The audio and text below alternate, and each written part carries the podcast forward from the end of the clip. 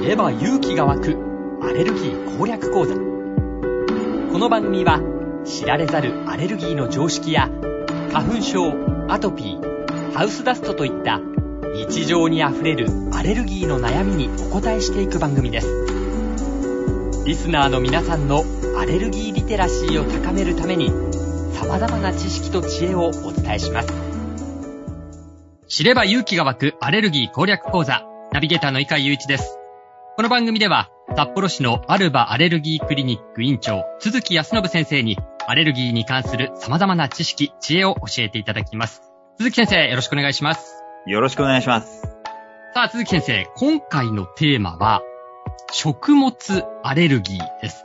まあ、私も何度かこの番組でもね、お話ししましたけど、リンゴ食べたり、桃食べたりすると、口の中がちょっと、まあ、痒くなる感じがあるんですけれども、今日はこの食物アレルギーについての基本的なことなどを教えていただきたいと思います。改めて鈴木先生、食物アレルギーっていうのはどんなものなのか分かりやすく教えていただけますかまあ、要するに、物食べて、はい。体が痒くなったり、呼吸が苦しくなったり、お腹が痛くなったりしたら、はい、食べ物アレルギーだよねっていう話なんですよ。はい。まあ、症状が出たら。症状が出たら。はい、逆に言うと、うん、食べて症状がなければアレルギーじゃないんですよ。あ、それは何ですか検査の結果上数値が高かったりしてもっていうことですか全然関係ないです。症状が出たらなんですね。症状が出て初めて食べ物アレルギーなんで、はいまあ、採血をして食べ物アレルギーが初めて分かったっていうのは、はい、ほとんどの場合ありえないです。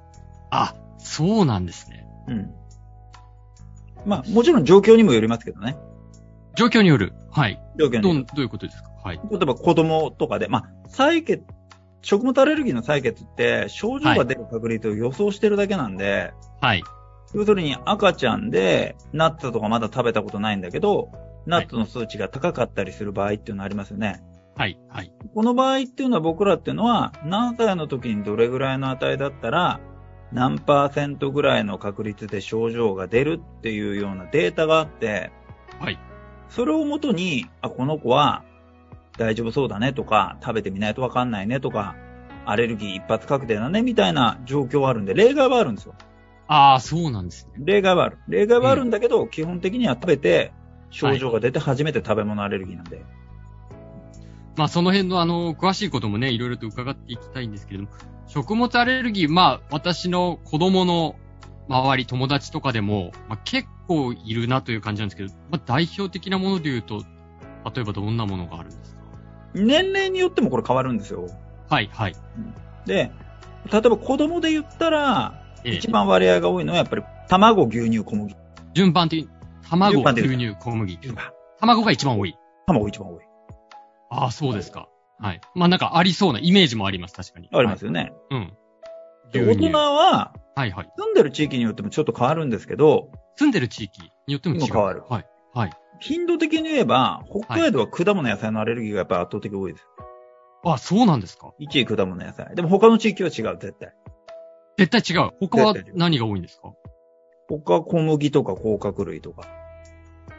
そうなんですね。まあ、ただ小麦はやっぱり多いんで、はい、小麦甲殻類は、まあ、1位から3位までの間にランクインしてきますけど、うん、はい。あの、順番は変わるよねって話。ああ、そうですか。え、それ北海道が果物野菜が多いっていうのはどういう多いのは、北海道、果物野菜のアレルギーは花粉症に関連して起こってくるんですよ。はい。で、特に起こりやすいのが白樺なんですよ。白樺、はい。で、北海道のメインの花粉症白樺なんで、、はい。はい果物野菜のアレルギーも多いよねっていう話です。あ、そうなんです。じゃあ、ま、まさしく私はそれに該当する感じですね。それです。それ。それ、それです。 例のやつ。例のやつ。あ、そうなんですね。あ、地域によっても違いがあるっていうのも全然知らなかったです。そういうものなんですね。年齢によっても違うし。違う。まあ、ただやっぱりその、その年によって流行りっていうのもあるんですよ。はい、年による流行り年による流行りってあるんですよ。あの、今年の5歳はナッツのアレルギーが多いなとか。はい。で、あとは、あのー、さっき言ったように花粉症に関連して果物野菜のアレルギーっていうのが起こってくるんで、はい。花粉症って今若年齢化してるので、低年齢化してるので、はい。はい、まあ、例えば5年前とか10年前とかだったら大人のアレルギーって言われてたような果物野菜のアレルギーが子供でも起きてくるようになってるとか。あ、そうなんですか。だから今の30代ぐらいの人がは15い歳ぐらいの時に起こしてた果物野菜のアレルギーが今の子たちだったら5歳ぐらいで起こしてるよねとか。ええあ、そうなんです。そうです。で、今まで高齢者って基本的にアレルギーなかったんですけど、はい。まあ、寿命が伸びてたりとかはい。するのもあって、あの、高齢者のアレルギーも増えてるよねみたいな。高齢者のアレルギー、まあ、怖いですね、なんかね。そうですね。これまでは本当はい60歳以上で果物野菜のアレルギーになるようなことなんてなかったんですけど、これまでっていうのは僕が診療してきて、6年前とか7年前、まあ5年前ぐらいまでかな。でも割と最近ですよ。うん。5年前ぐらいからやっぱ目立つようになってきてます。あ、そうですか。まあもしくはそれまで症状があったんですけど、はい。ご高齢、まあシニア層はうん、まあよくわかんないけど食わなきゃいいやみたいなことで病院に来なかったのかもしれないんですけど、はい、はい。あ、そうなんです。 5、6年前からちょこちょこ増えてて、ここ最近は著名に増えてきたなって感じです。あ、そうですか。その、高齢の方のアレルギーって今、果物野菜とかも増えてきてるとおっしゃってましたけど。他にもいろいろ種類ある。ある。食べ物ですよね。食べ物です、多分。食べ物といってアニサキス増えてる。アニサキス。うん、あの食べよく物じゃないけど、アニサキスって。 じ 自体はね。まあ、魚とか食べ、生魚食べたりして、そうです。寄生虫のあれです。お腹痛く。くなる。あれ。あ、それのアレルギーになるんですかおな、お腹痛いっていうのもアレアレルギーってことですか違います。アニサキスの場合は、うんアニサキス症っていうのとアニサキスのアレルギーっていうの二つございまして、二種類、アニサキスの中で2種類ある。中で二つございます。で、はいアニサキス症っていうのが、生きたアニサキスが胃に食いつく。胃に食いつく。はめい。ちゃくちゃ痛い。はい。もう七点抜刀って、このアニサキスのためにあるような言葉なんですよ。はい。はい。はい。これ、七点抜刀。セバとアニサキス症。アニサキス症。これは、内視鏡っていうのは胃カメラやって、はい。はい。あの、食いついてるアニサキス取るしかない。ああ、もう、直に取るってことです直ねに。はい。アニサキスのアレルギーは、はい生きてようとあ死んでよう、アニサキスが生きてようと死んでようと関係ない。どういうことですかアニサキスが、まあ、なんか冷凍したりすると死滅するって聞いたことあります焼いても死にますよね。関係ない。。関係ないんですか関係ない。だか怒らっ、ちゃうんです刺身だから、あの、アニサキスアレルギーは起きてくるとか、はい焼き魚だからアニサキスアレルギーは起きてこないとか、全然関係ない。え そうなんですかこれちょっと時々間違えてる人いますけどね。え調理しても無駄ってことですか無駄です。アニサキスのアレルギー成分は加熱しても死滅しない、変性しないので。はい。関係ない。関係ないんですか関係ないです。あじゃあ完もう全に関係ないです。あ、じゃあもうそのアニサキスがいるものを食べてしまったら、うん冷凍して、一回冷凍してようが、焼いてようが、うんうん症状は起きると。起きます。どんな症状起きるアニサキスの場合は大体アナフィラキシーっていうのにはいなるって、アレルギーの一番ひどいやつ。まあ、はい軽くて全身ジンマシン。軽くてですかはい。衝撃ですね。通常の場合は全身ジンマシン出て呼吸苦しくなって救急車。それが通常なんですか通常。で、これパターンがありまして、パターン。食べてはいすぐ出てくるわけじゃなくて、まあ、あの、アニサキスが体の中に入ってしまって4時間ぐらいしてから出てくるんですよ。あ、またなんか、ご飯食べて寝てるぐらい、ちょうど寝出したぐらいとか。そう。だから一番なるのが、まあ、6時、7時から飲み会が始まって、家に帰ってきて、寝始める頃にダメだったとか。これもあるあるのパターン。ええ一番嫌ですね。一番嫌な出方ですね。まあ、飲んでる時に出る方が嫌ですけどね。周りのみんなもびっくりしちゃうから。いやいや、まあ、そ、そうですけど、もうね、気持ちよく、あとは寝るだけだって時に出るのも嫌ですよね。そっから、うわ、なんかアレルギー症状、じんましん出て。シャワー浴びてる時に全身痒くなるっていうのも結構ありますね。家に帰ってね。あ、そうですか。だから時間的な関係で、ある程度予想できたりする、こういうふうに。食物アレルギーも出方でも、時間によっても出方違ってくるんで。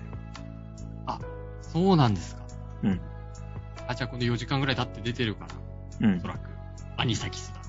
そう。判断できる。判断材料にもなるんですね。なるだから食べてる途中から出てきたっていうのは多分違うだろうと。あで、次の日の朝起きてなってたっていうのも多分違うんじゃないかと。はい、はい、そう、耐えられるような別のもの症状じゃないんで、うん。はい。アニサキスだと。あ、そうなんです。え、結構いらっしゃるんですか結構もいないけど、まあ僕らアレルギーの医者だから、そんなに少なくはないですよね。あ、そうですか。やっぱり、鈴木先生のアルバアレルギークリニックにも結構、まあ、いらっしゃる。うん。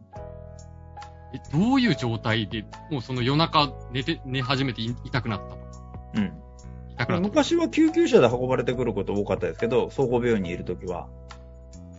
そうですか。うん。で、俺しかいないんだ、アレルギーの医者。はい、はい。で、大体結構ひどいんで、夜中に連絡が来るみたいなことも、まあ多かったですよね。で、あとは、はい。そういうことがあって、原因何かわかんないんだけど、つって後日来る。後日受診される。あーまあ、なんとかやり過ごして。やり過ごして。あ、そうなんそういいうや、ことでも、本当にその食べ物、食べたものとか、うん。反応の出方とか、本当様々なんですね。全然違う。まあ、基本的には、その、はい体の中に入ってきた量と、その時の体調でアレルギーの症状って違うんで、はい、はい。あ体調にはやっぱよるんですね。体調による。あと、年齢にもよりますしね。年齢にもよるんですか例えば、子供の場合のこの小麦のアレルギーって、はい、はい。まあ、ジンマシンが出たり、まあ、ぜいぜいし始めたりとかっていうのもあるんですけど、ええ大人の場合、こうお大人で小麦のアレルギーになっちゃった時はい。うん。これはもうほとんどの場合、これもアナフィラキシーになるんですよ。症状重くなるんですか重くなる。10人いて9人アナフィラキシー、1人は腹痛、お腹、まあ、消化器症状っていうのが出てくるんですけど、はい。もう9人はアナフィラキシええあ、そうなんですか。ー。で、アナフィラキシーで、あの、病院に搬送されてきた人を集めると、はいまあ、6割、7割小麦、あ、そうですか。あ、そんな頻度で。高い。あ、そう。うんえ、あじゃあもうちょ子っと低い供の頃、その、まあ、皮膚かゆいぐらいだった小麦のアレルギーで、かゆいぐらいだった人も、うん大人になったらそういう症状に変わっちゃうってことです今時治さない子供ってあんまりいないから、あ、そうなんですね。うん、であと小麦の場合は比較的治りやすいから、はい。軽ければ、まあ、ほっといても治る人は多いとは言われてる。あ、そうなんですね。うん、ただ、ほっとくのって効率悪いよねって話です。治るかどうか、まあ、治る人が多いよっていうことにかけて、はい。あの、何年も経って治らなかった場合、はい。もう治らないよねっていう感じなんで。そうなんですね。もう治らんで、それはもう諦めるしかない。うん、だから効率が悪いですよね、それ。その、一か八かにかけるのって効率悪 い。まあ、まあまあ、そうですね。そうなんちではお勧めしてないです。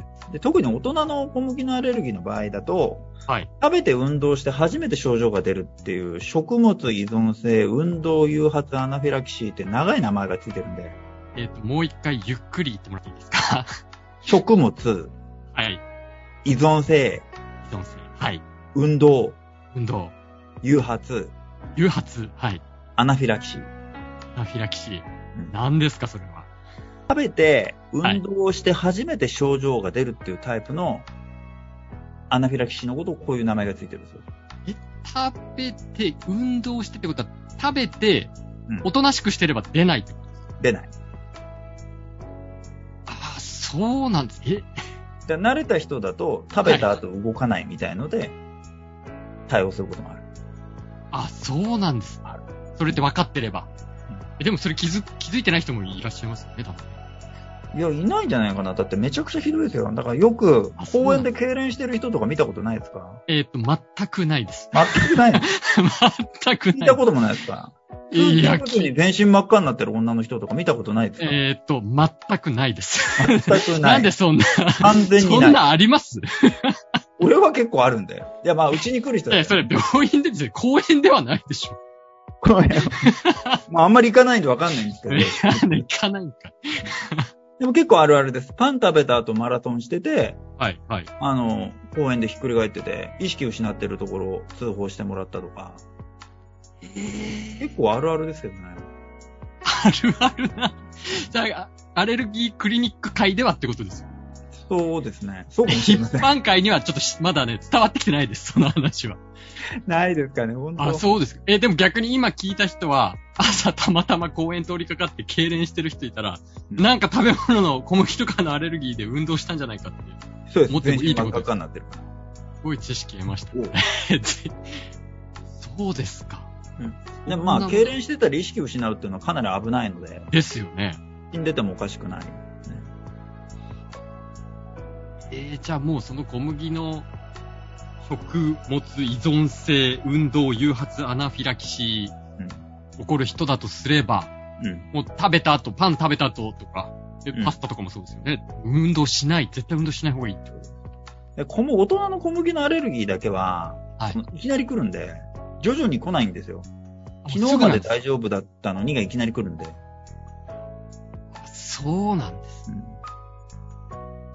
あー知らないと危ないですね。怖いですね。危ないです。あと本人がよく分かってないんで何回も繰り返したりとかもして、ちょっとあの、よくわか、やっぱりあの、なかなかアレルギーに慣れてない病院に行くと、原因わからんみたいな形で、ああ、いや、だからやっぱりちゃんと、鈴木先生のアルバアレルギークリニックみたいな、これちゃんと自分が何に反応するのかって分かってないと、うん。そういう事態が起きてしまう。起こる可能性があるっていう。そうですね。あーでもまあなんこれに関しては事前に採血で調べたりとかできないんで、あ、そうなんですか。できない。反応として出て初めて分かる。そう。だって食べて症状が出て初めて食物アレルギーなんで。そうですね。っておっしゃってました。食べて、じゃあ運動して、そうです場。合もある。私の大丈夫ですかねあの桃とか。いやわかんないですけど、大丈夫じゃないですかね。なんでそんな急にそこは適当になるんですかもうわかんない。アナフィラキシーになったら困るんですけど。まあ、あの、桃に関しては、採血して、まあ、はい桃っていうか、花粉の値と、はい、はい、それからちょっと僕らが見る特別な項目っていうのがあって、はい。まあそれら組み合わせて、全体的に予想するって感じですね。あ、でも、あり得るんですね。うん、だから、その、イカイさんに関しては、結局採血の値を見ないとわかんないと。まああー採血結局見るんかいって言われたら、いや、見るんですけど、はい、はい。まあ、でもいろいろな角度から見て、そうです。その、あなたは何の食物アレルギーの可能性高いですよっていうことが分かってくる。あ、まあ、いやあのー症状が強くなる可能性が高いですよっていうのは、いうある程度果物野菜に関しては予想はできる。あなた、果物野菜のアレルギーにこれからなる可能性がありますよっていうのも予想はできる。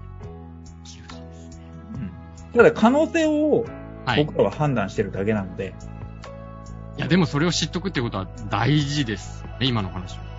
そうですね、興味のある人にとっては。